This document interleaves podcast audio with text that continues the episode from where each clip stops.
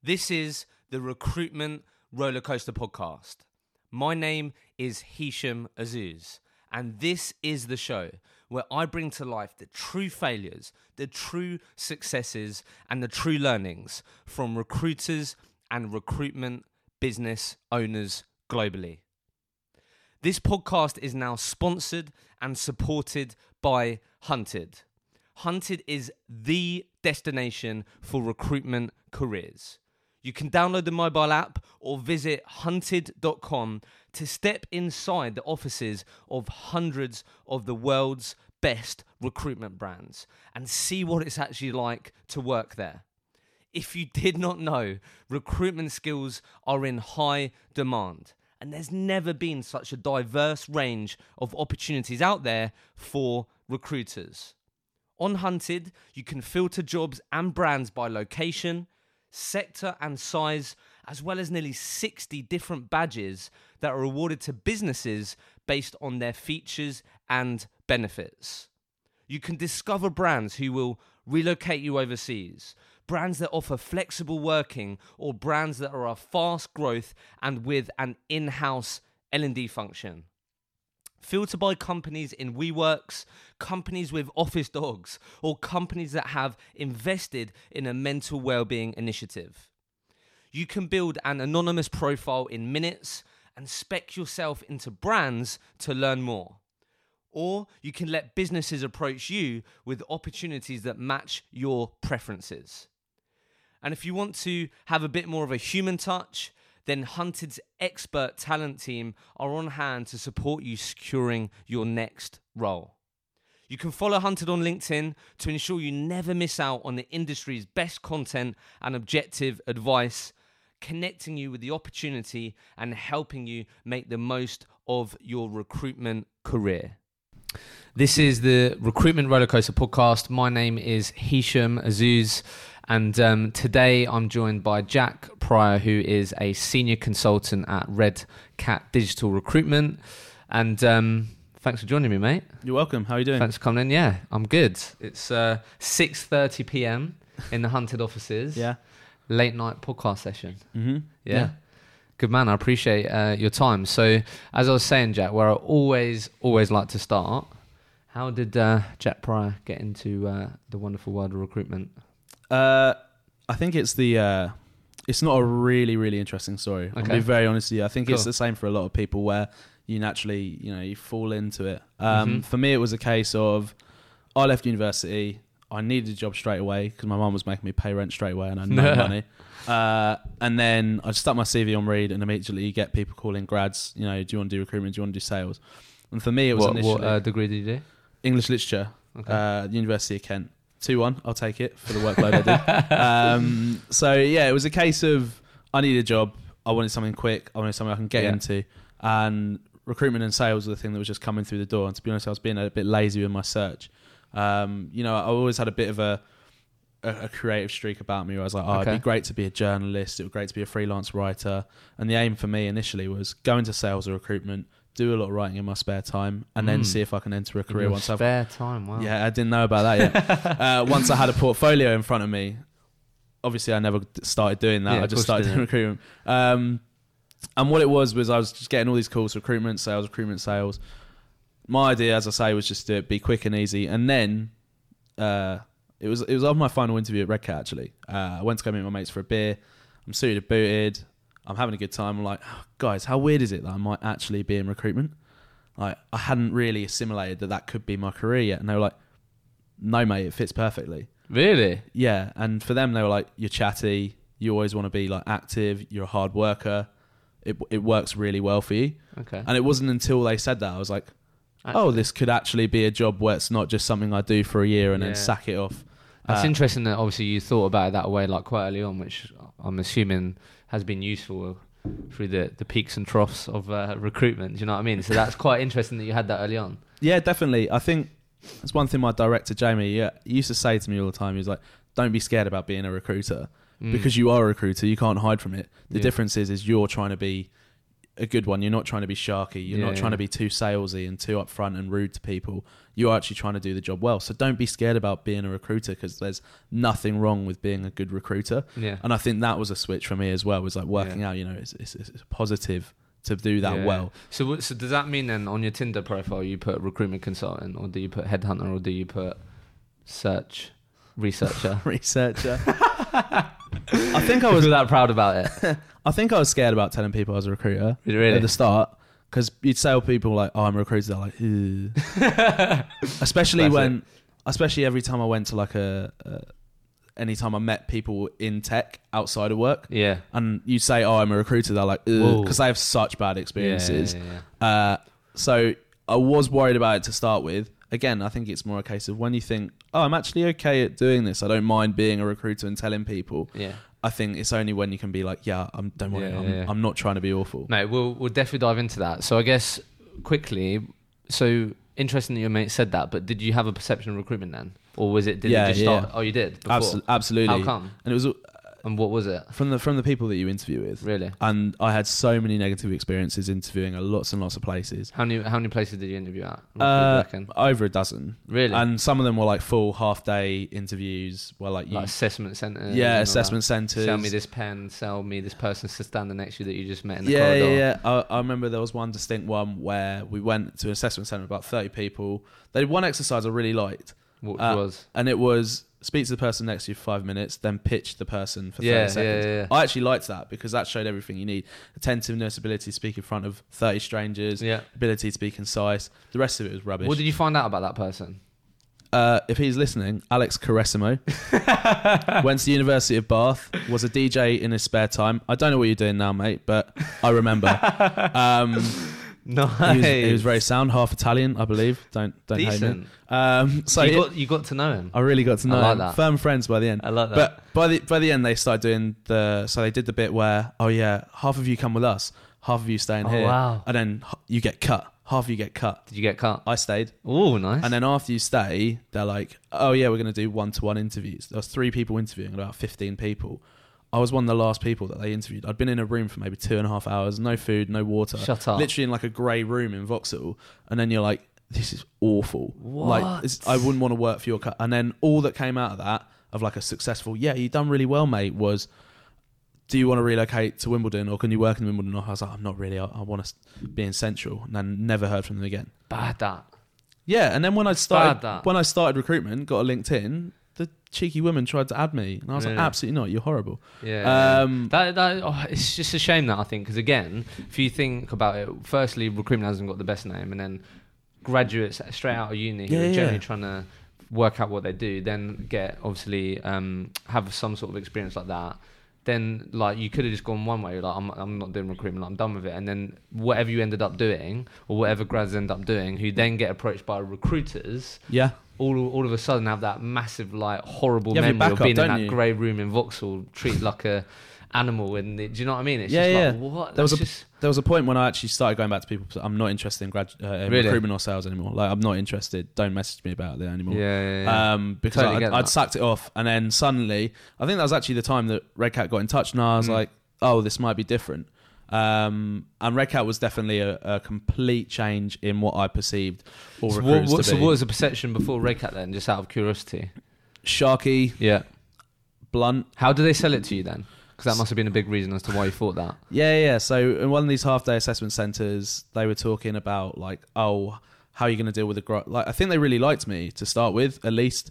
Uh, and then it was more like, oh, how are you going to deal with the grind? They were like really pushing my buttons. To be How like, are you "Oh, going to deal with the grind? Yeah, how are you going to deal with working here till nine p.m. every night? And I was like, and they were like, and I was like, they, they were asking me like, oh yeah, do you, do you like to do any sports? I was like, yeah, I, I like I like sports. I like martial arts. And they were like, how are you going to do that? I was like, it's a Gymbox across the road.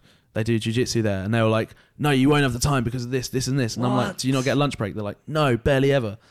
And then I was like, ah, So Jesus. they're trying to make you not like it. I guess. Yeah, yeah, yeah. Like they immediately wanted to test your resolve from day yeah, one. Yeah, It's like yeah. you're missing the point, aren't you? If you want people to work for you and you're testing resolve from day one, Yeah. and the only thing they talked about was money as well. And the thing is, money is important in recruitment. Cool. You know, no one would do it if they were only in 25 grand a year. Yeah, yeah. That is the honest truth. But they're also telling people who are going to be jumping on like an 18 grand base salary, like, oh, you could be earning 200 grand your first year. It's like, get real. Like, let's be honest yeah. with each other. Yeah, I'm see, not I, I do got that. I got sold that, and then I billed 24k my first year. no big bill of lunches, no Ibiza trip, Yeah, that's exactly it. zero. And, and they promised you all of that. I remember specifically uh, looking at their job advert, and it was like, because I was still at uni when I applied, and it was like, oh, you can get a limo to work on your first day, and then if you're the best biller on your team, you get a limo to work. I think about this now actually. If Yeah. I was getting driven to like central London from Croydon in a limo, Yeah. take me an hour and forty five minutes. Yeah. Like I'd be like, guys, honestly, I'll get the train. Yeah. Um, but they were selling me the whole dream. Like uh, the internal recruiter, she was like, "Oh, I only in my first year, I only earned fifty five grand." Uh, which is like lower than everyone else on, on my on the Yeah. graduate team. So you know, projected earnings of sixty to eighty k in your first year. yeah, Who does that? Like Mm. there will be a few people out there. definitely. There's going to be a few people saying I must be trash at recruitment if I'm not doing that. yeah, yeah. But But I think there'll be a lot of people that don't do that. I agree. I, think the ma- definitely was one of them. I think the majority of people don't even touch. No, I- mate, I absolutely love that story. I haven't I haven't had a story like that for a while because I think one of the the, the big intentions behind this podcast is actually was part of that because one of my friends said, "Look, Hisham, I think you'd be good at recruitment. Try it." Okay, I looked into it, and yeah, that what he told me was hundred grand first year, da, da, da, da, all that. Yeah. Obviously, once I got into recruitment, and I never got told about being rejected every single day and all these things. Um, but one of the intentions behind this was actually to share an actual real perspective of recruitment. Yeah. So I'm glad that um, you shared that because I haven't had a story like that for a while, and it's quite fun to enjoy that. But that that's a big reason as to why, sort of one of the big reasons why I looked to start this as well, just to actually allow people to actually have a real insight into what can actually be a brilliant, brilliant career and has every opportunity to to actually change your life, which I'm sure we'll, we'll dive into. Yeah. But um, thanks for sharing that, mate. Hey, you're That must have been a journey. So I guess then obviously you got to Red Cat Digital, right? Yeah. So I'd be interested just for a contrast, like what did they then dive into that then resonated with uh, with Jack, the the graduate that was like, "Now nah, recruitment's not for me. what what what sort of changed? I th- I'm going to sound like a sales pitch right now. Go on. So we, we have three major values. and Okay. that's honesty, integrity, and transparency. And I think that genuinely pervades the culture from day one. As soon as you walk through the door, there's none of this. Uh, there's none of this nonsense where you they try and make you feel like you. I think a lot of the big companies are always like, "Oh, you you've had to earn to be here to even interview with us. Like we're so much better than you. Look, we earn loads of money." There's none of that. They're just nice people. They're normal people. They're you and I. Mm. And I think I didn't see any people like you and I in any of these big companies I was interviewing for. They were all, you know, thought they were big shots. They're not Mm. really. They just drive an Audi TT, you know. um, but from day one, it was like just chatting with a mate about like, you know, can you do this job? Why do you want to do this job? Are you actually going to work hard? Yeah, I'm going to work hard. And being very honest, like, you know, some days you will have to stay late and you'll have to put in the hard graft, but it depends about how much you want it.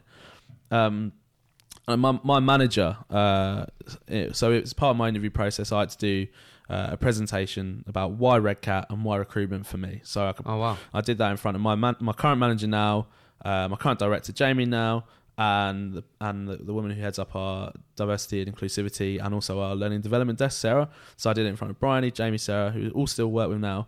Um, Bryony asked a really cutting question. She was like, "I can see th- all through your presentation, you know, it's good, but I can't see anything that says you care about making money, and I think you need that to be a driver." I sort of had to tell her that my choices were: do I do do I try going into sports for a living, uh, which is jujitsu for me, or do I try going into something where I can have a house? And I said, if you give up the thing you love to try a career, to even give it a shot, you know I'm going to work hard. Mm. And that was the sort of uh, sort of discussions we were having. People do well if they really care about working hard, if they care about earning money uh, to to live a proper life for them. And I think Red Cat has more of that culture than being sort of flash and in your Mm. face and all. You know, we go into our beef on incentives and flying in a white jet and Yeah. you know, I'm not going to name the company that broke down earlier this year, but we think we all saw the recruitment video. Yeah, that yeah, did not definitely. go down very well. Definitely. You know, we're the opposite to that. We're just Yeah, real people that are all working so it was the the people goal. that really connected with you then. Yeah, hundred percent. First day you walk in through the door, you know. How many people were in uh, Red Cat? I'm looking at Simran, who's our internal recruiter over there, and she's gonna sh- she's gonna mouth at me how many we've got. How many people? 29, Twenty nine okay. right now, which I knew off the top of my head. Uh, okay, cool. Yeah, yeah, yeah. Okay, so yeah, a, a nice size where, for me, like I've had my own experience, but um, I I always ask um people this, but from my own experience, I would personally rather have a. Uh, work for a business who I, where I did have access to the owner of the business and these things like for me, especially in the sales capacity, especially in recruitment.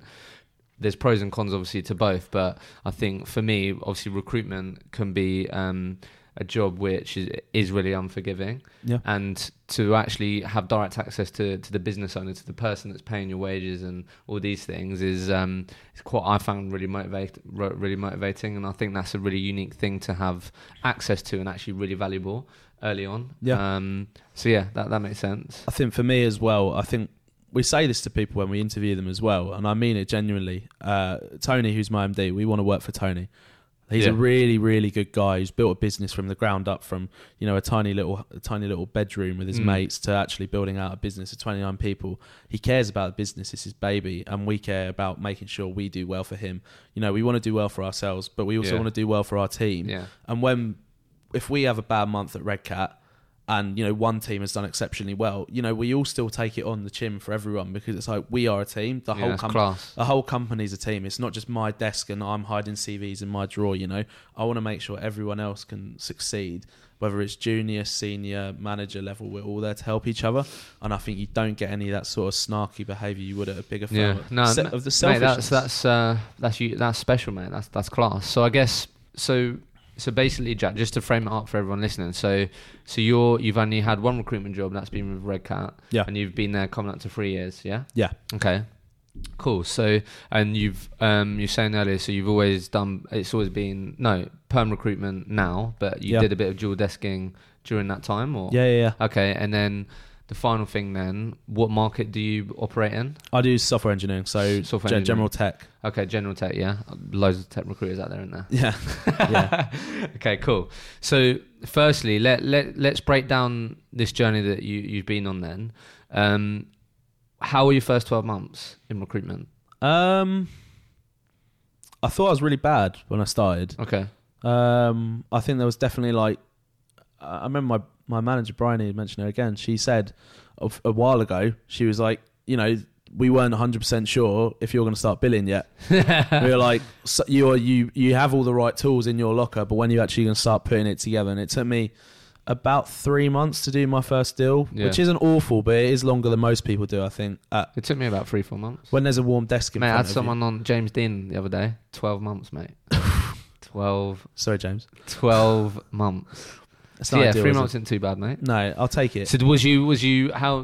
Give me a bit of context. So was you straight sourcing jobs? Was you BDing? What what was what was the setup? So we started. We started sort of one desk. My director uh, with me and three other graduates. Um, we spent the first couple weeks doing pure training. So I think we didn't get on the phone until the end of our second week, and it was all about learning database, learning about how to find what a good CV looks like, Yeah, all of yeah, that kind yeah, of stuff. yeah. And then it was actually trying to get on the phone. I was so nervous about getting on the phone. Yeah, it's horrible. Isn't it? I mean, you can probably tell already I'm too chatty yeah, but I hated it on the phone. I was scared, and I, I'm also a bit of a perfectionist. Like I hate the idea of picking up a phone and trying to talk to someone who's worked in tech for ten years, and then try and talk to them about a job that I know nothing about, and just go through a tick box. And yeah, yeah. I wouldn't, I've never wanted to be that recruiter ever Yeah, yeah, yeah. because I couldn't do it for my own sake. Um, I would have, I just would have hated it, and I hated it from day one when I was like, I mean, I, my colleagues will laugh at me. I'm still scared of the phone. Mm. Like I was still barely. what do you mean by scared of the phone, though? As in, I'm like, as I barely pick it up. I, Really? I, I don't do. I, I'll, ne- on, oh, you'll never see me call for a list of people. Really? No, because I don't think that's effective recruitment in my, at least in my area. Mm. You know, my, my mates are software engineers. They don't pick up the phone when I ring them. Let alone people that, you know, and I'm their best mates. They're not going to see Mm. it when a stranger's number, especially if I've called them in the past or emailed them and it says maybe Red Cat Digital. They're going to be like, absolutely don't have the time for this. not. You know, yeah, yeah, they work with their headphones in all day. They're not going to take it out to take a call from No, a recruiter really interesting. you know, I I barely pick up the phone, uh, and and also I barely use job boards because job boards aren't populated by good engineers most of the time because it's such a competitive market. You rarely need to have a CV on a job board, Mm. so I never go through those sort of sprinting sessions on the phone. But you must have had to do that early on. But I had to do that at the start to even get used to what. I How did you doing. overcome that then? I think it was sort of a natural progression of my own understanding of how to talk to a candidate about, Okay. uh, and I think that came with learning more about the the industry. How did you learn about the industry? it was my second week, and my director said, "You're going home for the weekend. I want you to do one thing by back on Monday. That's do a short presentation just for me and the three other grads on the table about your industry." And we all had to do it. And honestly, all I had to do was that, and I started setting the wheels turning about actually understanding. Mm. So you know, I can still remember the exact website it was Front End Handbook uh, via GitHub, and that was the exact website that I've still got pinned on my bookmark now. If I ever need a refresher about what Yeah, I'm understanding, smart. I can go back to it and look at it. Because that, that that was going to be my question actually. Like, how did you how did you go about? Because look, tech it, the the tech market is clearly obviously a booming market. There's Yeah. loads of tech recruiters out there. It's extremely saturated, etc., etc. So might be people listening that are early on in their tech recruitment career and these things. So I guess so. You're what you you just obviously shared what you went to there in terms of what you learned. Yeah. But what so what what did you then go to then? You just went straight into the, trying to understand more about the actual um, job itself as a whole, or did you try and learn, understand a bit more about the industry as a whole, or what was the what would be your advice basically to someone to try and upskill themselves in terms of knowledge? We had this exact same question uh, a Red Cat a few years ago, uh, where someone had joined recently onto our team, Yeah, and one chap on our team who's a very very experienced recruiter, who I think he'd admit that he wasn't you know obsessed with domain knowledge, but he really cared about process. okay, versus me, who's the complete opposite, where Yeah. I, I, care about tech and understanding it, but I'm probably not as stringent on processes maybe I should be. And uh, this girl on our team, she said, you know, I've got two recruiters here who I, I haven't been learning from yet. Can you give me a bit of advice? And I said, look, for me, first thing, learn your industry inside and Yeah. out because it saves you all the time. When something goes bad, or you're on a BD call, or you're talking to a candidate and you're getting tripped up, that domain knowledge will save you. Mm. She went, "Oh, that's really, really helpful." And then the other chap, he said, "You don't need any domain knowledge. You just know. you just need to know recruitment, and it will save you over and over again." yeah, So for me, it's whatever you think your approach is going to be best. If you do think you're naturally quite a salesy person, which I don't think I am, then process is great because it helps drive your natural energy and salesiness mm. into doing the right things, and you eventually pick the right things up. I think if you are like me, who thinks they're probably quite creative and Mm. you know Well, interesting, you did well, it- English lit, mate. yeah, I'm I'm basically like I say a poet. Um, if you if you are an English literature grad, then I think learning your domain knowledge is really important. Okay. And, and to be honest, I would vouch it for anyone because I think there's, as you say, a million tech recruiters out there. Yeah. It's such a saturated market. If you don't know what you're talking about, how are you going to talk credibly to a candidate or a hiring manager Yeah. when they ask you the genuine tough questions about is this right on the spec and you say, oh, I don't know. Yeah, yeah, Like you just look like an idiot, but Alright. it, it's what sets no, you apart no, I like well. that, mate. So, just just to round that off. Yeah. Think of the people listening. How do they go about starting getting that domain knowledge? Because I think that is more. If I think of the the conversations I have with business owners, they want their recruiters to be seen as the go-to person in their market. Yeah. A big part of that is having the domain knowledge, right? So I guess um, obviously you did that presentation, so it seemed like that was really useful. Yeah. But if you were to go back or whatever, or give yourself advice, what would be, what would you do to upskill yourself to to start understanding or get more of that domain knowledge in the in the tech space? So I don't think there's an easy short answer, and I Okay. think that's the difficulty every business owner will have to face. Mm. And I think we have tried to do that before, or at least I have tried to do that before, of try and do quick, easy wins. Um, but for me personally, uh, I not only did you know a short presentation when I started, you then have to do the very obvious thing, which is actually speak to candidates and not Yeah. just ask because your director has asked you to ask, but actually take in the answer and write it down and see if you can understand why. Secondly, for me, it, uh, thirdly, even I do talks for. Do you know who the General Assembly are? No. So General Assembly are a they're quite a well-known boot camp for people moving into web developer, UX, or product roles. Okay. I do talks, uh, panel talks, or pre- and presentations to web developer graduates there. Wow. I do talks to graduates from university at Skills Matter about how to break into the industry. I write my own content. I follow people on GitHub, which is a place where people Yeah, yeah, store I've their heard of code. that, Yeah. I uh, I, f- I have two Twitters. I have a Twitter which is full of all the use- useless nonsense that most people have, and my mates. And then I have a tech Twitter that has all the latest news. Yeah. Lots of people, uh, lots of candidates who work at the companies I recruit for. Mm. Lots of candidates that I might want to headhunt, but I'm, you know, it's actually imbibing yourself in the culture Yeah. rather than just being, oh, I read a website and I understand because that's not. You you don't Yeah. understand anything by doing it class. once, do you? So, okay, just to help me then. So then that everything that you just said there, Yeah. love that. What and what, has that been an ongoing process over the, the three years in terms of what you're just sharing there? So you doing talks and all these things. When did you start doing talks? For example, was that like I'm that I can't imagine that like quite early on in your career. So I went. I basically it was about six months into the job, Yeah. and we started working with the General Assembly for this kind of stuff. And they asked if they could have someone sit on the tech panel, And I got asked to do it, and I was too nervous. I was like, I don't think I can do it. Like I'm a bit nervous. because I'd only been doing it six months, and you didn't back yourself. You I- thought I didn't "Ah, back- hang no, on, no, no. a Wally, yeah. I Because that's what I'm thinking. A lot of people listen go, great, get that, but there's no way I'm going to speak in front of these tech people. I look like an absolute numpty. So I t- so so the tech. In fairness, the tech thing was more about how do you break into the industry. So it was more Fairs. it was more recruitment than tech. okay, Um, but my director did it instead, and I sat and I watched. And Okay. afterwards, I went, "This is just all recruitment." Like I you, can do that. you think about how much you recruit. Like you know the the ten thousand hour theory, right? yeah, Where you do something ten thousand hours, you're going to be an expert at it. Mhm. And you think about it, how often are you sat like you from the start? You might be doing a twelve hour day, maybe less, but let's rough it a fifty hour week. Mm. You know, you've already done hundred weeks when uh, hundred hours by the time you've been there a month. Mm. You know, you be there ten months, you've done it a thousand hours. You're a one tenth of the way to being an yeah, expert no, that's a really smart way to look at that. Yeah, and you think about how much time you actually put into it, you will not. If you try and do your best at your job, there is no way you won't be credible to speak about it in six months to a year. yeah. You might not be perfect, but you'll have something there that you can yeah, answer yeah, questions. no, I really like that. Yeah. Okay, so, um, but yeah, just to help me then, because I'd really like to go into that because I think that's really valuable in Yeah. terms of. I've actually had over the last couple of episodes actually where people have ran events or been involved in doing the things you're Yeah. talking about, and a lot of it has actually been in the tech market or the other goes tech sales. So I think that's really valuable. So I guess while while while we're on it, then like what what was the if you continue that, what was the process of you getting to the point of actually no, I don't like no, that's a bit too much for me. I'm not going to do it. To go in there, seeing what your boss did, and thought actually no, I reckon I could talk about that maybe. To then now fully blown. I'm sure you do it quite often, do you? Like or quarterly or I don't as, know. as much as I can. Yeah, yeah. Uh, like, so like, what was that whole process? I think it was.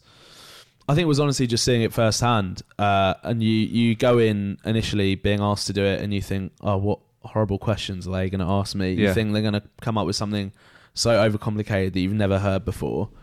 Um, but how often do we say the recruitment's simple? You know, it's it's the it's the most simple thing in the world in so many ways. Yeah. That uh, these people were just asking, you know, how could you help them get a job? And if you've been doing the job six months and you can't Mm. answer that, then there's something really Yeah, really yeah, wrong yeah, and it was more about yeah just seeing it firsthand and seeing you know what kind of questions do these people actually ask and suddenly you go i actually know these answers because i do it all day every day for the Mm. last six months of my life Mm. um, and then eventually yeah as i say it becomes a confidence thing of you know backing yourself to an extent Yeah. and being like i can help people but you have to you have to own it you can't just do it because your director tells you yeah, help you make for sure. bill more money, which I think is the big problem for most people is they're told, go get yourself a Twitter and I think you're going to die when you hear and all they do is post job ads on it Yeah, yeah. and not horrible. actually tweet or interact with anyone. Yeah. And you know, that's the big difference, right? Yeah. You can't just do it for the sake of doing it because you it won't just work like that. You have to be genuine. No, honestly, mate, I think I think I absolutely love the way that you've approached that. And again, I know we were laughing and joking before we went on, but I think generally, thinking of sort of the age group that you're in, you're slightly younger than me in these things. Like I generally think, I'd like to think that there's gonna be more and more recruiters that actually do generally trying to embed themselves in the industry. They're recruiting spe- specifically tech, and I think um, I think the fact I think to round that off, I think that for any recruiters listening, if if listen Jack there, obviously you built more and more confidence in what you do. You're not shy to say, actually, I am a recruiter. But ultimately, the people that you serve in your market, you need to really believe that you, you can serve them. Yeah. And I think obviously recruiters are in such a, a great position to give tons and heaps of value to software engineers or to people because you will be very well informed of the best projects out there, the best companies out there, the companies that are enabling um, software engineers to upskill themselves or wherever it may be. But ultimately, that's that's what you've got better at, right? Being confident that actually I'm very well informed to let every single know, every single person know in this room that yeah, if you, if they do need help at some point, I can help them, but this is the value I bring. I'm not here because I can write code and I'm better than you at that. It's Yeah. actually, look, I'm I'm I am here and I can add value and actually back yourself to do that. I think so I love that. The first thing I say, or not the first thing, I normally say hello in a BD in a BD call. One of the things I always say to someone is, you know, I'm not a tech specialist. I'm not a front end specialist. I can't write code, but you're not hiring me for that. What I back myself in is being an expert, a genuine expert in the front end market. I can tell you what's going on, who's moving where, why people are going, what's the ups, what's the downs, and if you want, and that's the value you get from me. I'm not a CV factory, and also in tech, if you expect someone to be a CV factory, you're going to be sorely disappointed because there's not enough candidates out there. So you have to add value in the right ways, and it's about saying, look, these amount of people I've reached out to. This is why people are interested. This is why people aren't interested. This is where all your people that you want to hire. This is where they're actually going. Mm. This is the twenty grand more they're paying Yeah. than you are, which is always the case. Mate, that's a lot. I, I think that's wicked, mate. So the question that everyone's probably thinking right now, mate. yeah, it's a perm. How do huh? It's a perm. Yeah. What I what I'm thinking, everyone's listening is going, yeah, sounds great. How does that make me more money? Jack, how does it make you more money? I don't do any BD. Okay, Everything is by referral. interesting. Because whether that's people that I've And that's been just let's just be honest, here, that's been over time, right? yeah yeah yeah yeah from the, what, oh I, what period would you say? Last Where you really started seeing the traction of everything that you listed there. two years Two last years, two years yeah. maybe Last two years, you've had what a solid, consistent amount of referrals of what we're talking jobs, we're talking candidates, both. I can tell you actually, it was June. So I started in the September before, and it was June. So it had been ten months was when I started getting referrals for jobs, multiple referrals for jobs in the same month. Really? Yeah, and that was through. Uh, I had a Slack community as well. Whoa. I'm really rubbish at it now, so let's not pretend That's it's a it's not a sell. I did really badly with it. I sort of let it die. Yeah, it's Uh, it's something that I, I I had one that died. I didn't it's have. called Recruiter Revolution. Mine was mine, mine was called decoding your future. I've got like 40 people in there, and then I was like, fuck, I'm gonna have to po- message like in this group consistently for this to be for it to work and live and breathe. Yeah, So yeah, it's something that actually, if you're thinking of doing that, don't underestimate that you are gonna have you're gonna have to generate the conversation yeah. in that early on. Otherwise, it's gonna die. Mine was like mine was okay. I had like 200 people in it, which I thought was decent. But yeah, at that stage of my career, I still was someone who had to resource 80% of their time to Mm. get any success.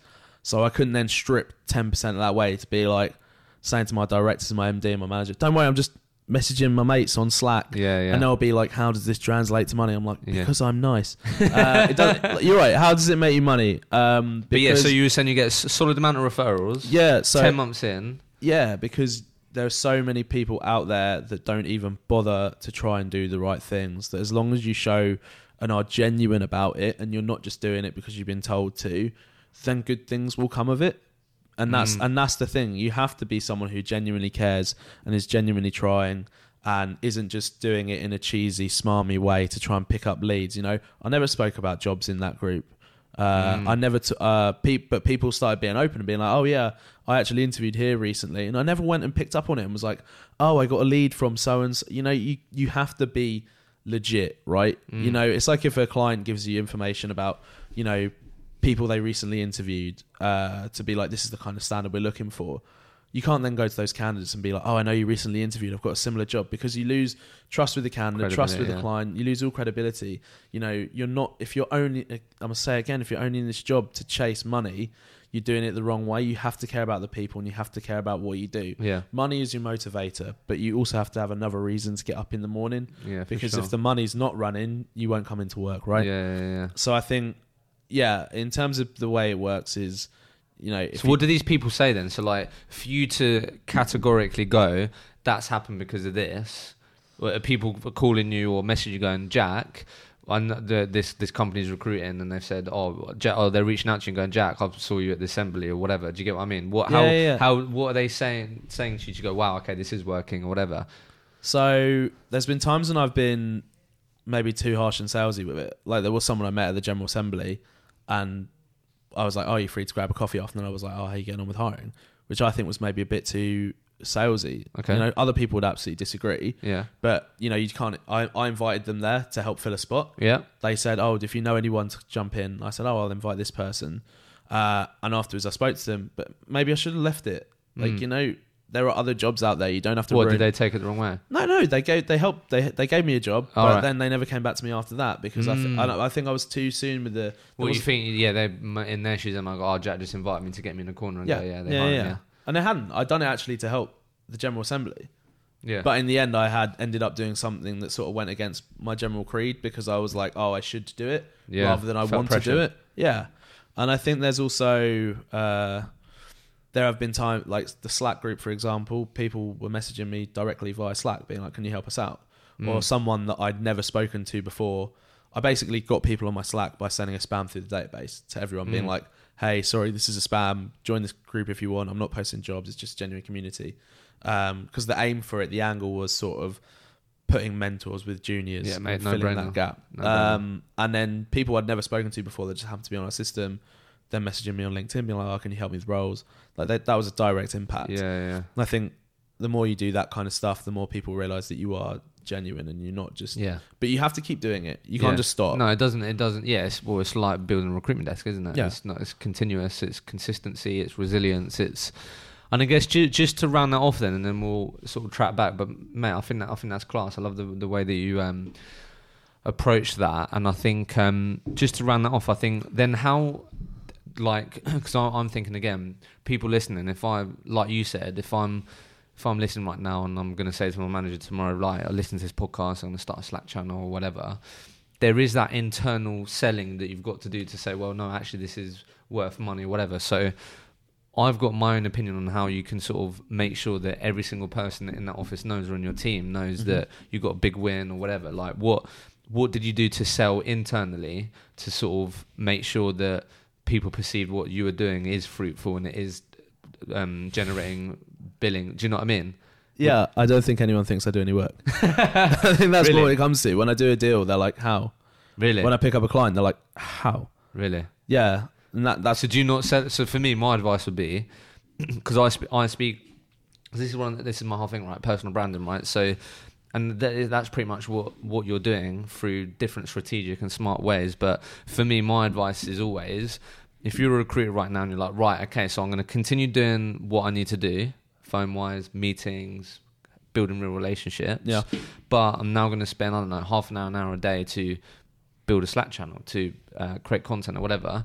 If you get a win off that, everyone needs to know about it. In my opinion, that's Oh. how I go about it. Do you No. know what I mean? no. That's the thing. I'm far too egotistical to not let people know about Really? it. Yeah, so they will find out, but like on a day to day, they don't see it happening. Is what I mean. really, that's fair. They'll be like, "Oh, what's he been doing all day? He's not picked up the phone Yeah, once." yeah, but I've actually been writing content, and then I'll release the content, and a client will come to me and say, "Hey, just saw your post about this. Can you help us with Yeah, this role?" Fair enough. And then I go, "Haha, everyone, you thought I wasn't doing any work." Yeah, yeah. no, that no, I appreciate that. I think what all I'd say is if if you're listening right now and you probably could, you may not be able to get away with that because some people Yeah, may not yeah, be able to get away with that. I'm saying if someone if you did a LinkedIn post and you've got a client come to you and you register jobs or just even a small win. That's what I used to do in the office. I was in an office of eight people, and I was the weirdo in the office creating content, and I only managed to persuade one other person to do it with me Yeah, like if I made a BD call and I go, oh, and they go, Hishem, I saw your video, or I'll go to a networking event and someone come up to me, I am making every single person know. Because I mean, look, we're compet- we're competitive, right? Yeah. So fucking now, Yeah, Jack's yeah. getting all this stuff and he's doing no work. Do you know what I mean? So that would be my advice for people listening: is if you do want to, if you're listening to chat, going, wow, okay, that is interesting. Maybe I should try stuff. Blah blah blah. If you can get, if you do have a an, um, a relationship where you, you can have that communication, when I am doing it work, I'm just doing it slightly differently. Blah blah blah. But if you do need to do a bit of selling internally, then make sure everyone celebrate your wins. Basically, is what I'm trying to say in short. I think the other thing as well. There's two, there's two things here. Is one is that my director and I have got completely different ideas about how, or at least when I started about how to do recruitment. Yeah. and the different and he would say you know do it the classic way which is fine it works but for me i didn't get it it didn't work for me Yeah. and he was less keen to listen to me when i hadn't got any experience or any wins out of it but eventually over time you know he's fine with it because he knows that it brings success eventually Yeah. but i think it was also yeah, there had to be the build up and then he was like oh he actually does pick up clients off doing this oh he actually does get wins Yeah. out of this but for me my actual advice would be you know i didn't do it all during working hours this is like the added extras that get Really? you far you know if you, i don't think anyone will get away with between 8.30 and 6 being on slack just sitting there writing No. blogs people will be like what are you doing No. like some like especially if you're not like well over target or whatever which most people at the early stage of their career won't be Yeah. you know you that's when you do give your extra mile and you stay an hour late and you write a blog and then you Mm. post it see the Yeah, likes yeah. and the views Yeah, come in. I mean, as I was saying to you before we went on here, like it's it's got to be both for me. I know it seems Yeah. like you've you've got your own little lane and it's working, but for me, it's got to be it's got to be combining both. And Mm. and the the aim and the intention is the blog, the Slack, da da da, is going to enable the when you do reach out to that person, when you do ask that person for a coffee, hopefully the stuff that you have been doing does breed trust and credibility that yeah, absolutely. enables you to um, hopefully have more fruitful conversations before Tom down the road is a tech recruiter who's um, calling someone for the first time saying, "Do you want a coffee, mate?"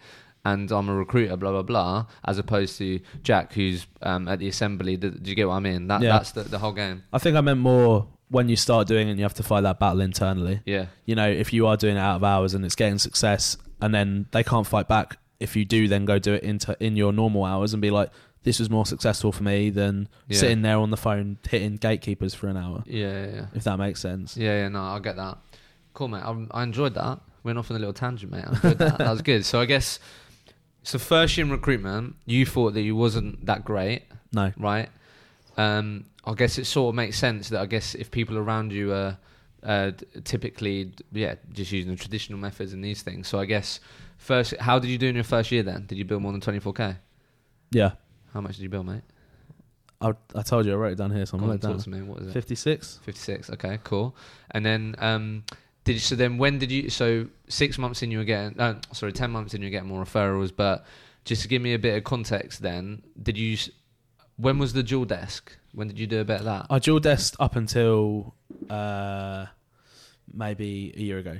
really Yeah. okay cool and then what but have you always done predominantly perm or is it a bit It's, bit, it's predominantly perm. So uh, I suppose just to give an idea of where Redcat's at is we've had more official contract desks in the past, yeah past, but when I joined, we didn't really have one. It was mostly people dual desking. yeah Around a year ago, we started building our contract division Yeah, properly fair. again. So it was around a year ago that I started passing my contract roles over to that desk. yeah Um, and but beforehand, we didn't have enough people headhunting and going after those roles specifically. yeah So it was more So like, they oh- needed a dedicated resource to it Yeah, and they shared was- the resource a lot It was across more like, oh yeah, one day of my time because you've got one requirement coming in every now and then. Yeah, So that was fine. Fairs.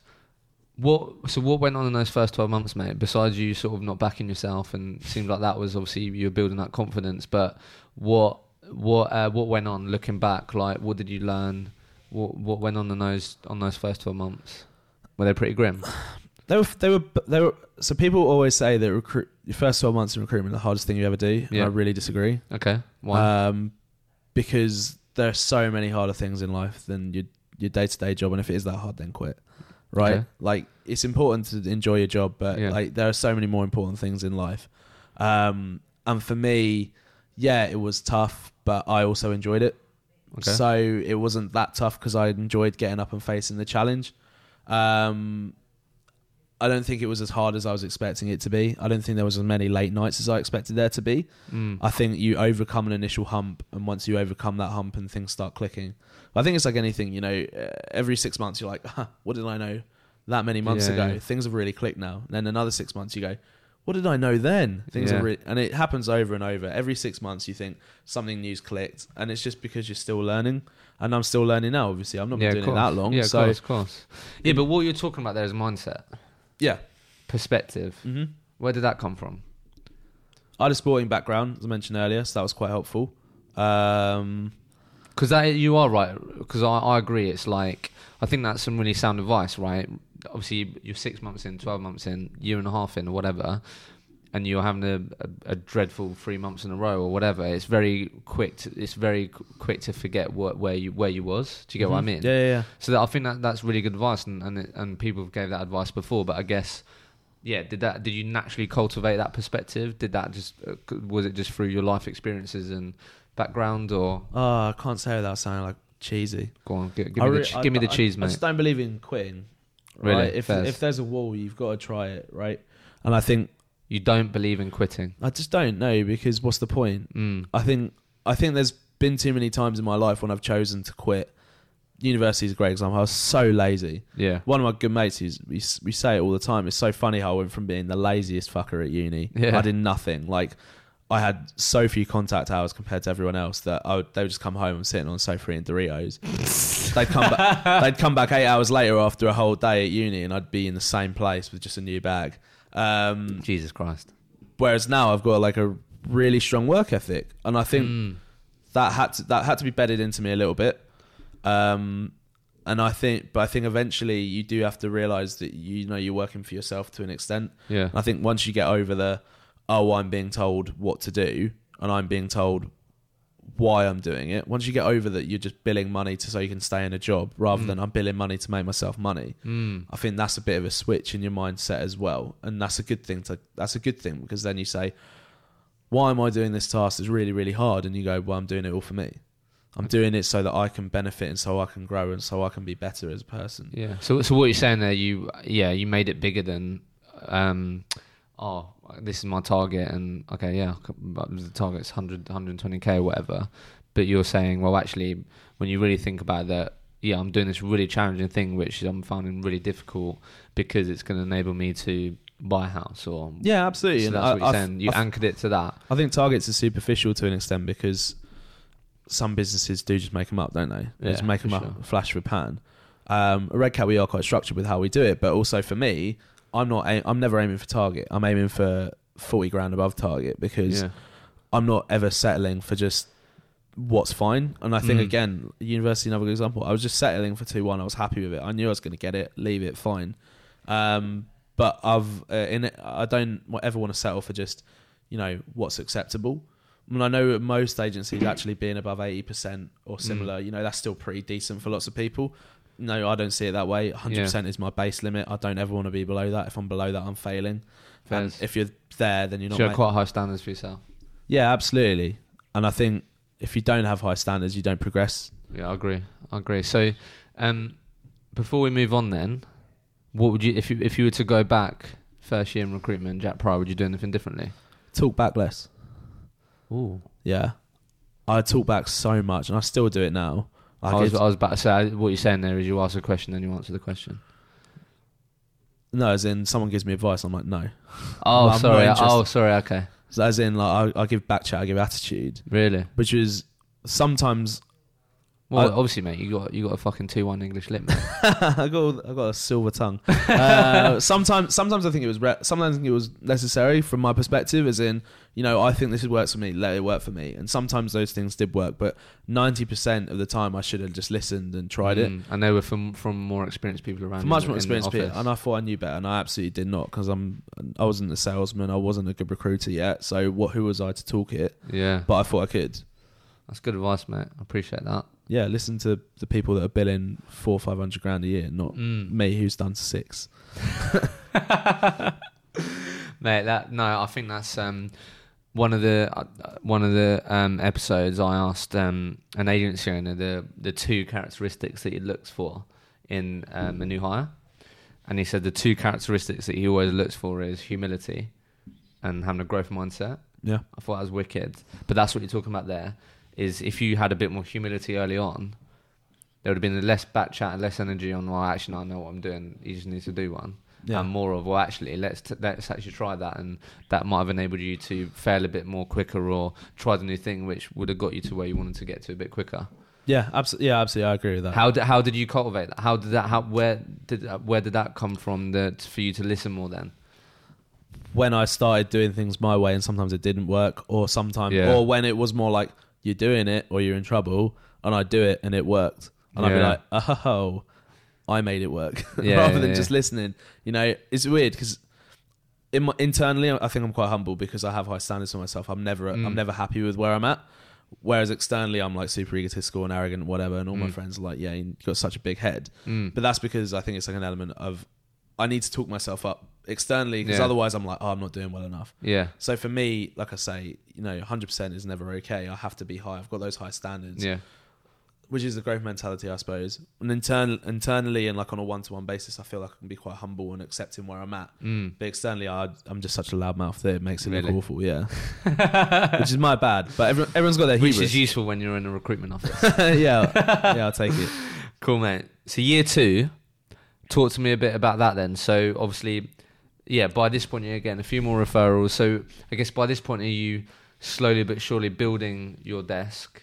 You're getting, you're winning more. Cl- so by this point you're building the Jack Prior recruitment business, right? I'm assuming. Yeah, yeah, yeah. Um, year two is year two was good because I think that was the first time that I was like, um, I feel like I'm flying a bit. Like, Really? yeah, that I'm like putting away, you know, what I thought were big numbers at least. Mm. Um, so you really start to build some confidence. yeah, and I, I mean, I had the help of a uh, of a contract book as well, Okay. which I which I don't have now because obviously uh, the the Yeah. contract desk moved over. Yeah, but obviously that's not just. I'm assuming that just didn't land on your lap. No, Like, no, that's no. something I, you had I to had build. I had to make the placements. Um, exactly. so yeah, yeah, yeah, absolutely. But I think there's like an element of in my head. I was like, I'm still a perm recruiter, so I wasn't doing enough perm to justify. If that makes sense, I was like, I still want to do more perm. Um, Yeah. whereas where I'm at now is like I've done. I'm, I'm making up. I'm still doing more numbers, but without the contract. Yeah. Okay. So I've actually grown quite a lot in terms of that perm space. Yeah, yeah, in yeah, in that, that makes year. sense. Okay, fair enough. So I guess before we talk about the growth there, then just quickly out of complete curiosity, think, thinking of people listening, don't know how many people listen do dual desk. Don't know how common that is in today today's Yeah. recruitment world. I, I don't think I hear it too much, but definitely still hear it. Like, what's your advice there? Then now you're just solely on perm. Like, how did you get better at the juggling act? I'm assuming because was you was you when you was doing con- contracts was it typically working with businesses that you also do perm with? Yeah. Do, so you get what I mean? So we, I had one specific project. I had a couple other runners that went out through the year, but I had one specific big project that took in a, a lot of uh, a lot of billings. Um, So you had one what a couple of key accounts, it was just one account, really. one. And uh, did you win, did you win that? So it was a split with my manager. She'd been working with the account for a while, and what happened was they basically had these three tech roles that had been out to agencies for a really long time. They couldn't fill any of them. Uh, it was three roles. I filled all of them, Mm. uh, even though they'd had two months head start. And they were like, "Okay, that's great. Cheers United. Yeah, we we want more people like that." Get me on the PSL. Yeah, that was ex- no, that, that was exactly it. We'd Yeah, had yeah. we'd had one off roles here and there with Yeah. them. She'd known them for years, uh, but they never were like, "We're going to give you lots of roles." Suddenly, they gave us these three roles. I filled them all. We were celebrating. Yeah, we've done really really well. And then suddenly they were like, "Hey, look, we've got a massive big project that needs those exact same people on the contract. We're going to give it to you fully exclusively, managed service. You're going to help us out." Bosh. Yeah. So we worked on that together, That's fair enough. um, and we got a big contract book from that mm. and that was that was really helpful for me as like a helping hand because I think the difficulties one of the big difficulties for all recruiters at any level is consistency, isn't Yeah, it? yeah, of course. Making sure you're, you're only as good as your last deal, um, last month. Right? Yeah. That's it. And making sure you're running through money each month. So for me, the idea that I've got a contract book that's making me a good amount of money X, yeah, means that I'm not good. blanking a month. You know, Yeah, you've got that locked in for however many months. It's gar- nothing it's- goes tits up or whatever. exactly. It's guaranteed that you're going to pull in circa this amount of money as long as those contractors stay on site, which they did. Uh, and it was just a case of I've got a comfort blanket now. Yeah. You know, the second year was like, okay, you got an actual, real, proper target now. Mm. How are you going to beat it? And I was like, well, I've got a comfort blanket that's going to help me out. I don't have Mm. to sit there and be worried about be like, oh, I'm below target. You know, I've got something that's going Yeah, to yeah, yeah. cover me for a good chunk of that. So would you say that was a positive or a negative? Massive positive, yeah. Yeah, yeah. It was super helpful. I think the difficulty is for lots of people that work dual desk is they're still expected to go pick up contracts and like go actively looking for And them. get more projects. and I think that's really difficult to work alongside a perm desk personally. Yeah. If you because you've got a resource for the perm jobs. the the resourcing is not the problem, is it? Okay. Because it's contract. You know, you can find people in a day or two. Yeah. Um, it's the actual going going out to find those companies, find those projects, get the roles on. That's really tricky unless you've got either a a, a big client that hires contractors you've got a really firm relationship with, and you make it quite clear you can do contract, or b you're actively going out to to find them. Most contractors, mo- most contract recruiters will spend like eighty percent of their time doing BD. Really? You can't then take that out and put it on a perm consultant as well and be like, are you BDing for both? They need to have a bit more of a structured goal about are you building up a book or are you putting money on the board? Mm. Does that make sense? Yeah, yeah, that makes sense. I think it's really, I think it's really hard to do that balance. How did you go about it then? Uh, like I say, it was more we worked that dual desk as, as and when the roles were given to us. Oh, okay, fair, fair. so we had big Sorry, yeah. accounts that were going to throw us the roles, then we worked them, and in that case, it was a huge project. So that made sense, but we never went out and looked for it. Okay, fair enough. Well, and you've identified that actually that is where the challenge would come. We wouldn't have had the time otherwise. Yeah, yeah, yeah, yeah. Okay, so then that, that that's really interesting, mate. And then I guess um, obviously in in this obviously second year, how how because obviously now you're just doing perm. So how long have you just done perm for? Uh, just over, just over a year. Just over a year, and obviously Yeah. that's where you're really starting to pick up now, Mhm. right? So I guess what how how was you slowly but surely building that perm side then? How was you how was you sort of approaching that? I don't, I don't think there's anything different than the standard answers of just reaching out to the right candidates, putting in the right time. As I say, I've got a lot Yeah. of time to do resourcing because I don't spend a lot of time doing BD, Mm. and that makes a life uh, my life a lot easier because I don't think there's much nuance. In I mean, there is a lot of nuance to tech market in about knowing what you're talking about, but I think the rest of it is the same amount of know who you're looking for, approach them in the right way, approach them tactfully, and reach out to the right number of people, Mm. and then you'll get those good candidates come through the door. Mm. Um, and then it helps if you are known. It helps if you do the right things in the background, like content and yeah, yeah, presentations and whatnot. But in the end, I don't think there's any more advice I can give to actually building out the perm desk. You know, other than just be strict with your processes to yourself and Mm. keep a firm or keep firm organization on what you're doing, so you have a track of what you've done and when, basically. Yeah, no, no, I, I think that's valid, mate, and I appreciate that. So I guess just to sort of give some context, then. So from from what you were saying um, earlier, your your billings went in the positive direction, right? They did, or They did, yeah, yeah, yeah, they have did, done, yeah, and they've continued to, yeah. yeah. So what so what's been your best year so far today? Uh, I mean, it's only two full years so far. Oh, yeah, sorry, so, mate, yeah. so I did one eight six last year. One eight six, Yeah. and then you and then you've already like you're well on the verge to I'm, hopefully, I'm on one fifty so far this year. yeah. And what's the financial year like? January to December. Yeah, Oh, that's exciting. yeah, To want to break that 200k mark. yeah. That's the aim. Is to- that your standard? Like, got to got to break that 200k mark. Uh, yeah, pretty much. Really? Yeah. So what would you say then? And what what I'd really want to what I'll, I'll dive into a couple of other things, but like th- thinking thinking about that, was there any key elements you think that really contributed you to absolutely smashing that first year? Besides, obviously having a lot more repetition of what you're doing and all those things. Like, do you think there's? Do you put down? Would you put that down to anything in, in particular, or not really? No, not really. Mm. I think I just answered your question. I just answered the question there. Yeah, no, not really. I think there's there's a few elements here and there that I find important that I think set me apart for those kinds of things. I think one is about um, sourcing properly, and that's being understanding how to source people. That's not just going for a list on LinkedIn. If you're a tech recruiter and you only use LinkedIn, then quit. Uh, it- what else do you use? uh, there was a we went to a talentful talentful do meetups Yeah, yeah, yeah. we went to their first one, me and a few of the team. It was in October, I think it was, and they were going over tech sourcing, and they did like a poll on how many people were using certain tools. Uh, GitHub, the one I mentioned earlier, which is I use it all day, every day. It's it's my second most important tool after LinkedIn. so if you don't know GitHub, no GitHub. They asked they asked people who were coming. They did like hundred agency recruiters or something, and they asked a perc- how many of them use GitHub, and it was zero percent. Shit. And that's the that's my competition, uh, missing my second most important tool. Wow. So when people say, "What am I missing to smash it?" I think you're missing. and just just to give some context for everyone, what is GitHub? GitHub is basically uh, where you store your code if you're a company or a developer, side projects or sometimes big projects that are actually commercially viable, like out there. Oh, okay. Um, so why what why is that? Why so how that? So surely that's a whole different game to approach people on there. Surely. yeah, but it's more a case of um, if you put your projects on there, you are and you're more able to determine are they right for this role. If someone's like, for for argument's sake, a JavaScript developer, but they have done a few recent projects in Go. Oh, so sorry. Just help me out here. I'm not Yeah. a tech recruiter. You have access to people's portfolios. it's basically a portfolio, yeah. Yeah, yeah, yeah. Sh- That, okay, that makes sense. Yeah, yeah. Sorry, that was a much easier way to phrase it. Um, Yeah. but it's where it's where people put their side projects. It's also where they all So put they it- can showcase their skills, which which makes them presentable to potential businesses to win, to get jobs. Da, da, da. But for some people, it's like the notes app on your iPhone. Like it's just little Yeah, fairs, fairs. it's just like makes li- sense. little stupid scribbles they've done on their spare time Yeah. to see if something works, right?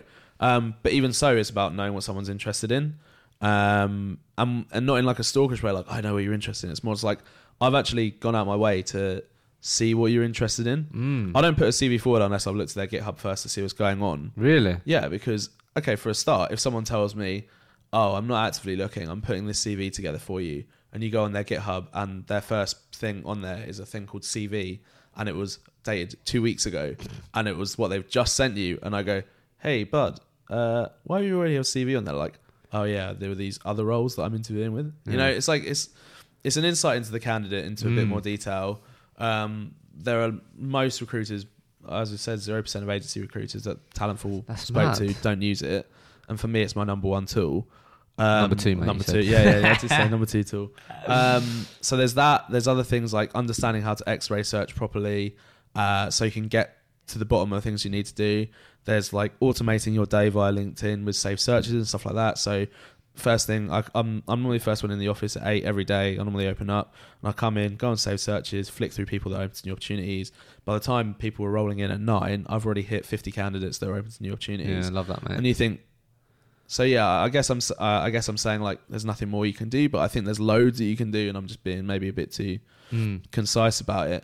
I think maybe it would be a, we need another another hour to talk about. Yeah, no, no. I think in the night, I'll be honest with you, mate. So one of the, I think I work with two recruiters that operate in the tech market, and that's where I heard of GitHub. yeah, So I guess I know we're sort of really leaning into a real niche here, but I mean it's a it's a very popular market and might be interesting to people. But in like two or three points, if I'm a tech recruiter listening right now, don't have to give away all your secrets, but just trying to think of people listening, like what's like for an absolute GitHub rookie, how how should a recruiter attempt to use this tool instead of just looking like an absolute plonker and using it in the wrong way or whatever? Is there any sort of one or two tips that you go right? Don't do this, or you approach using it this way or whatever. So their re so their repositories, which is where they store their code, it'll list what tech is used for each project. Okay. Just have a flick through the most recent ones, and you can see what they're using up to date in their most recent roles Yeah. or their most recent spare time. Mm. You know, there were some people that get hit up about really old school tech they haven't used in five years, and you can see that on their GitHub. Yeah. Okay, that you makes know, sense. it's right at the bottom. They So it's haven't like, touched it in years. Now this recruiter's like trying to talk to me about something that I did. Yeah, yeah, yeah. And also, if you have a role that's got a really niche tech and you can find someone who's played around in their spare time, you can say,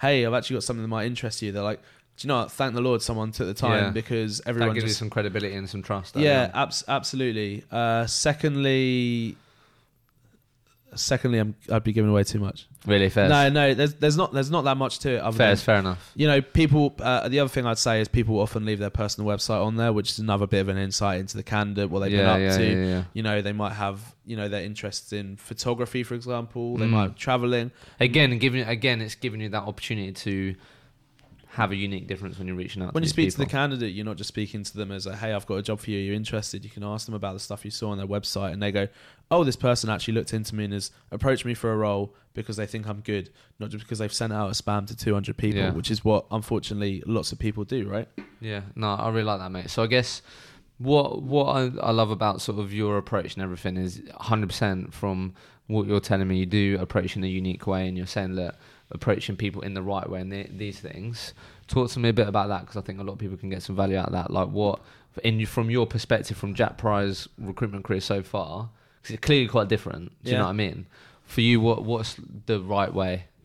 there's loads of stuff that recruiters do that i hate Talk to me. not to, telling them who your client is Yeah, that's a bit weird. not telling them how much you'll pay bit weird. not telling them about the role until you get them on the phone. Yeah, That's that's pretty much it, mate. Like Yeah. they're adults, right? yeah, If you're sending someone a cold message, you're already on the back foot. Like accept that. Don't be like, oh yeah, I'm not going to talk to you unless you unless you speak to me on the phone. Because it's going to be like, mate, piss off. I'm not going to give you half an hour of my time yeah. unless I know it's worth it. Uh, another thing, and you might disagree with me on this. Go on. Don't put. Oh, hope you're having a nice day. Hope you're well. you all right? Unle- I'll do like- that with every single message. See, I don't on a cold message to someone I don't know because I just want them to know why I'm reaching out to Yeah, them. I fair. don't Just want get to- straight to the point. Yeah, but and I, no foreplay. I used to disagree with that because we had someone who came to to we had, so I had some, an external woman who used to come help train us sometimes when we were quite junior. And she was like, when I'm on the phone, I never say like, "Oh, how are you?" She's like, I just get straight to the point. Yeah. On the phone, I say, "How are you?" Because I'm like, yeah, we're having a chat. How- Yeah, yeah, how's your yeah, day yeah. going? Yeah, not Mm. bad. And I normally will tell them what's happening with me. You know, normally I speak to people on a Thursday. I tell them what's you know how we did in five aside at lunchtime. yeah, I think you told Uh, me that on the phone. yeah, see, there you go. I'm not, I'm not lying. Um, I think you know the whole sort of like, oh, I hope you're having a really nice day from a cold message to like hundred candidates in a day. Like you don't care. Mm. Stop pretending you care. Like, how many people actually send that and they're like, oh, do you know what? I really hope Judy is having a nice day. Yeah, You know, no one does. Like, be honest with So why what are you what are you someone. saying then? I'm saying be honest with why you're messaging people and then why it's come back to you. Mm. If you say, "Look, I'm recruiting for X company. I think you look really good because they're looking for this, and you've, you're a good match. They're going to pay you this much. You know, they're nice people. It's going to be a, a, an, an interesting opportunity if you're open. If you're not, sorry for annoying you. See you later." Mm. You know, you have to acknowledge that you're speaking to people coldly and that you are on the back foot because there's also a million other opportunities coming their way from other really cool companies that might pay the same or be more interesting or Yeah. and if there's if I don't know them, you know, if it's fully cold, they might be like, oh, I'm I'm thinking of moving to another country or Yeah. I'm gonna I'm not interested in this specific industry. Like you have to be upfront because do you want to waste your own time speaking Yeah, to someone twenty true. minutes and they're like, Oh, is this in London? Just get to the point. Yeah, not interested. Like, be straightforward. Like, we are, s- as much as I said I'm not salesy, it is sales to an extent, isn't it? Yeah, for sure. It's like getting straight to the point. uh, Just going straight to the point as to how you're hoping it can help them. Can you solve? Like, do they currently have any challenges or problems that you might be able to solve? just getting straight to the point, basically. Yeah, and there's another pet peeve I have, and it's um, people are going to disagree with me on this on. for sure. Is when you send out lots of messages about one role, uh, and then be like, no, no, that's the wrong way to phrase it. When you're sending out messages to lots of people, and you want lots of similar people for lots of different roles, actually putting like three or four different roles in the same message. Wait, well, wait, I'm confused. So I'm recruiting for company A, B, C, D. yeah, They all want want the same person. they all want candidate X, yeah, and I go to each candidate X saying, "I've got roles at at A, B, C, D that you all look good for. Here's each role." Because then they're like, you may as well send them a spam message. yeah. Why would you be like? You haven't made it like bespoke to that person. There's an element of making it bespoke, and also being like, you're just being lazy. Yeah, it's true. Like if they come back and they reject your message, come back and be like, "Hey, no worries. Company A is not good for you. I do actually recruit for BCD that would be good. Don't want to waste Yeah, your so- time." that's so true. you know, I think that's more important. I think there's an element of laziness just trying to shove everything together. Yeah, And you're like, oh, I'm just trying to reach the same candidates for the same sort of things. It's like, yeah, but you're wasting everyone's time at the same time because they're not going to come back to that message. You've wasted two hours of your day. mm. And I think that, like, I always preach quality over quantity all Really? the time. No KPIs are KPIs' sake. The only KPIs that I care about are CVs to interview ratio, yeah. interview for interview one to interview two. Does that turn to offer? Is there money on the board? Mm. I don't care about, you know, I generally don't care about how many CVs I get out the door as long as I know I've covered enough Mm. um, and I've got good people Mm.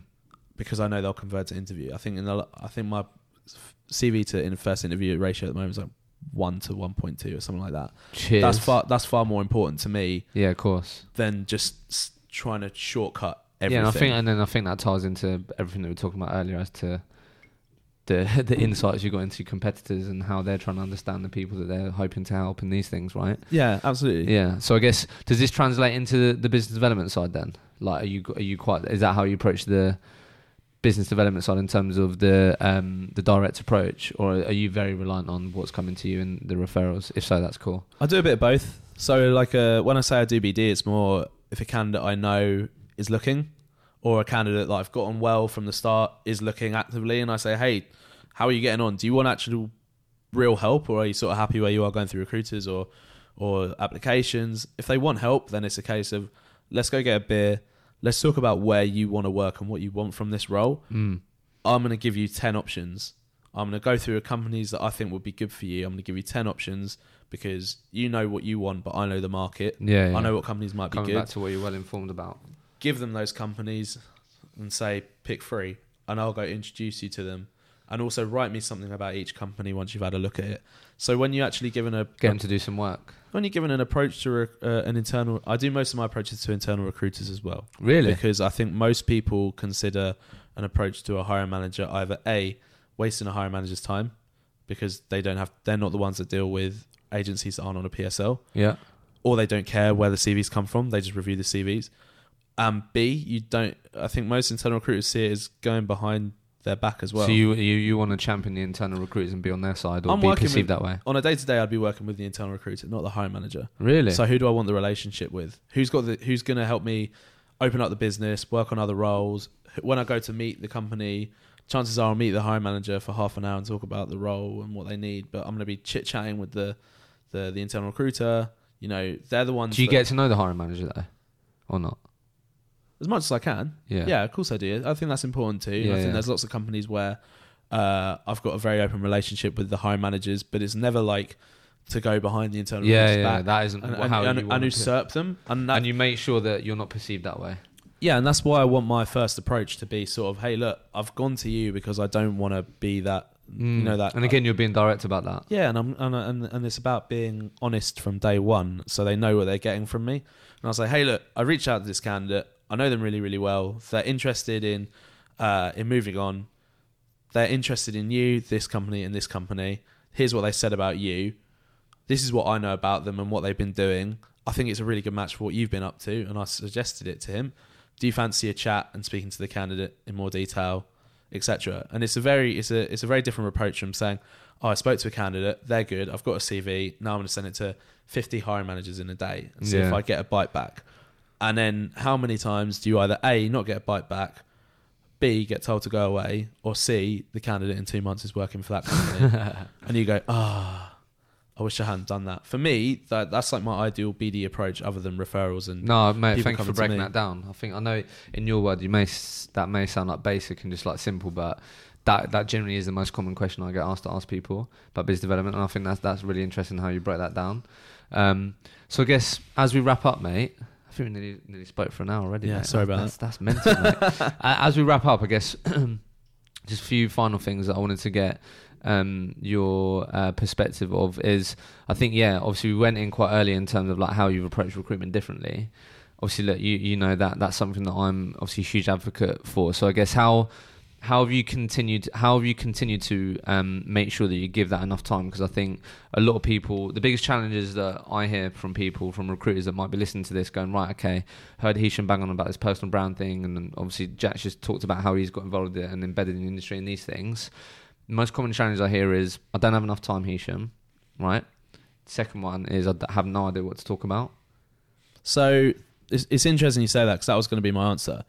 I don't write content unless I have something to talk about okay because how often do you see content from recruiters or recruitment agencies just trash? You have no Yeah. interest in really. Here's my top 10 interview tips.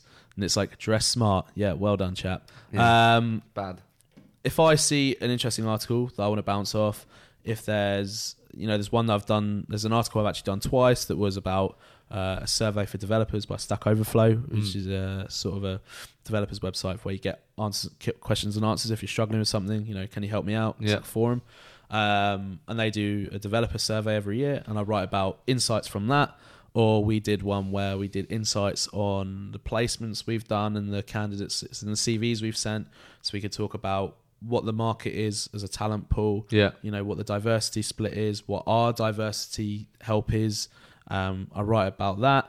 If there's nothing to write about, don't write people something people people, people disagree with this though, right? Because people like you should force the content out Mm. and keep it regular, and then you get engagement. But for me, I care more about making sure the content I put out is More really quality. good for me. yeah So if someone does ask, I'm not like, oh, that that was trash. Yes, Yeah, I yeah, don't yeah. read that. I want someone to say, oh, that was actually really, really good and really useful. And I do get people say to me, oh, I actually read your article like a year ago, yeah and I remember it. Yeah, that was good.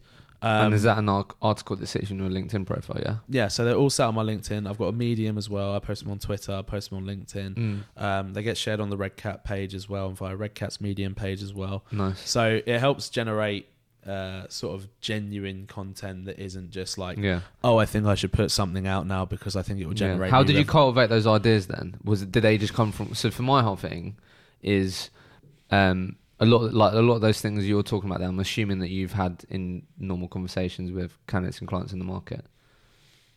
a lot of the time, and sometimes, like what one thing, for example, uh, it's more about educating yourself to an extent as well. okay, Um, I treat them kind of like an essay. Like I've got this is my source material. here these, he is, English English lit student. These are the three things I want to pull from it and Yeah. talk about, and this is what I'm gonna break it down. One thing was about uh, I think it was in one of the surveys. It was 52% of developers didn't have even a bachelor's degree. Yeah, And how many times do you get a job spec saying, "Oh, bachelor's in computer science, physics, maths, or Ah, similar"? Okay, and you think and you speak to a hiring manager you say can we take that off they're like no we we're really academic or you know we're really high bar i say okay you're missing 48% of the market what's more important to you yeah, class. and they Love that. say- That's class. they say oh no no it's really important to us say okay we'll expect half the cvs from us Mm. because you've put a half that's really strain on the smart. market No, what what I really like that you said about that is one, you've shared your opinion. Two, because I think recruiters do way too much of just sharing articles and then don't add any context. And Yeah. quite frankly, those types of posts don't reach that many people anyway. Um, so I love the fact that you've done that, and then also again, yeah.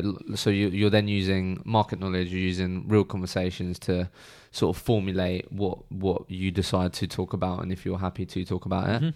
I like that. And then how have you maintained that in your day, normal week? Do you get what I mean? Because again, time is an issue, right? Because you've got your director going, Jack, get on the phone, mate.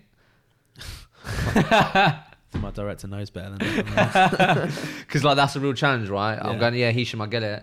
Jack's talking some sense, but I how do, how do I fit in that man in my day? So how have you got? Because again, being open and honest, I always am with people. Like I, that's a constant challenge for me. How do I? And I've, I, I block out time in my diary, but sometimes I do other stuff and all these things. So it's an ongoing process, which I tell people that you get people at. But just to see if there's any practical advice that you have and you've been through, like how have you maintained that activity that clearly is um, generating a lot of return for for you in your normal Yeah. typical recruitment day? I think this is probably where you'll kill me Go on. because I don't really set aside like a dedicated time. Fairs. It's more as and when I think it's really a good time to do Just it. Just act more in the moment. Yeah. So like I say, when it comes to the doing the content, it's more. Do I think this is something that's worth writing about? Yeah, well, I think I think that's a good question to ask first and foremost. I think that's a good quality question And to I, ask. I, I think in terms of you know, am I just putting out a post on LinkedIn for the LinkedIn's sake?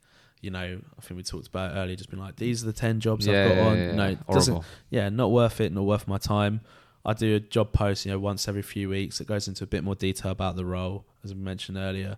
Um, you know, it's not really content in the same way. I like to spread it across between uh, an element of doing panels and presentations, Mm. uh, you know, uh, doing a bit of writing in when I can, and then also as a part of that, going to meet candidates who aren't experienced and giving them advice into the market. So that's like Paying it forward. Yeah, paying it forward uh, is definitely a big part of what I do. And I Mm. think if you're not paying it forward in tech, like how can you prove that you actually care? Mm. There's nothing more you can say. do do quite, I I know that I'm, I actually really like the fact that this has been quite tech focused, but from what I understand, again, working with a few individuals, like a lot of people in the tech market, obviously it depends, but I've heard this w- phrase, "tech for good," and a lot of people that obviously I've, I've heard through other people Yeah. is that actually a lot of people in the industry are actually really motivated by trying to make some sort of positive impact in the world. Obviously, not everyone, but yeah, I think I think tech for good is more about uh, how many tech companies are there in the world that are just glorified ad revenue generators. yeah, first. So it's more about and like,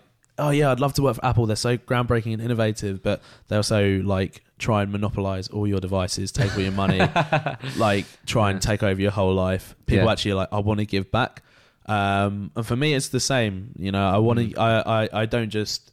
It's like I say, money is my motivator, but I care about the people as well, and it's why I get up in the morning. So when I say I'm going to meet a candidate who hasn't got any experience, and you might go, "Why you Waste can't you can't market them out to anyone?" I say no, but you know, it's about helping. It's not even a case of, oh, but they might go work for a company and they can help me get a role later on.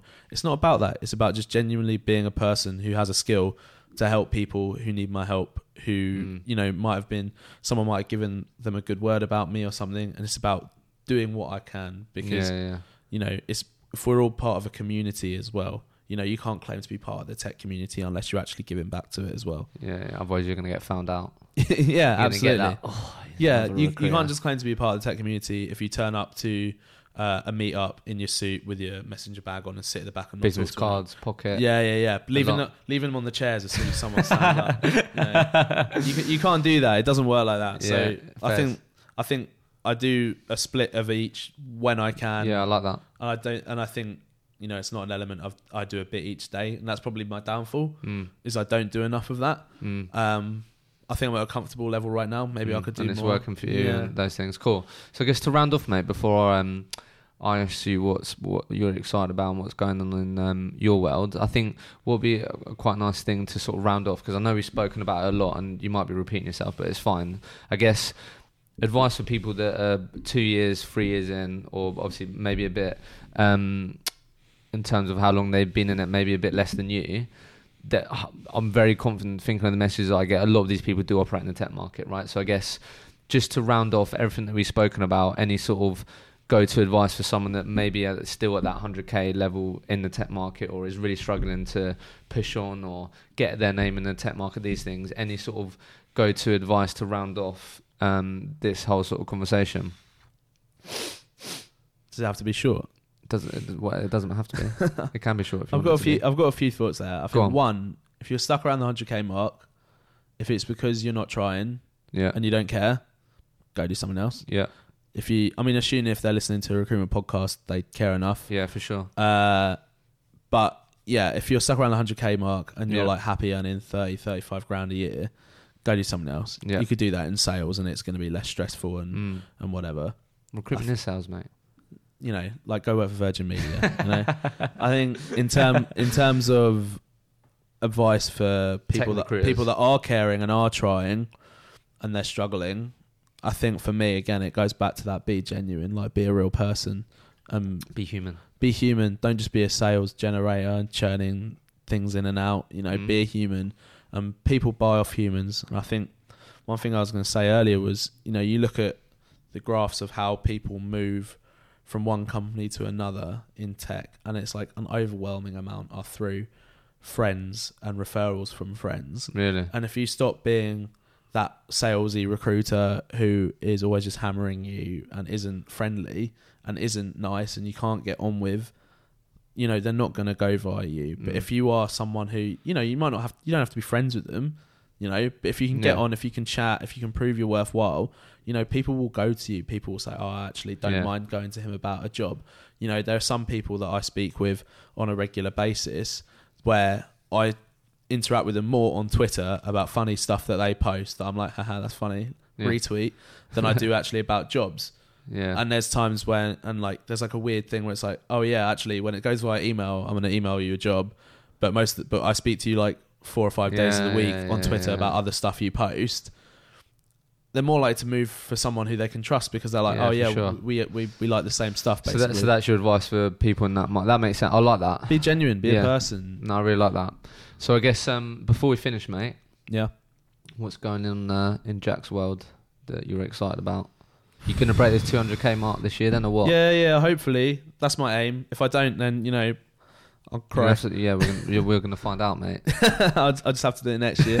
um, there's nothing to be that excited about. Okay. Yeah, that's- Anything at Redcat? yeah. We're hiring. Are you? Yeah, we're hiring You haven't, got- loads. you haven't put that in your uh, LinkedIn name, have you? no. We are hiring in big capital letters. Yeah, maybe I With should. an with lo- exclamation mark. and loads of loads of the stars around it. Yeah. um, yeah, we're hiring. We're hiring across uh, grad level. We're hiring senior recruiter. We're hiring every level. We're hiring a head of contract at the moment to head up Okay. our contract team, who've been growing massively over the last year. Um, and those are the things we got excited to be about. Redcat. We're also building out an office in New York that Oh, my exciting. director Jamie is leading at the moment. Um, I think that's pretty. Oh, and we're re- and we're rebranding. Oh, nice. Yeah, we're getting a relaunch of the website, which is looking really, really good. Um, hopefully, my face passes all over it as everyone deserves. Yeah. Um, yeah, that that yeah. so there's good stuff going on. For me, nothing though. Nothing. no, it's all Redcat. Wicked, mate. Well, look, Jack, it's been an absolute pleasure, mate. yeah, cheers, mate. Thank you. yeah, you're welcome.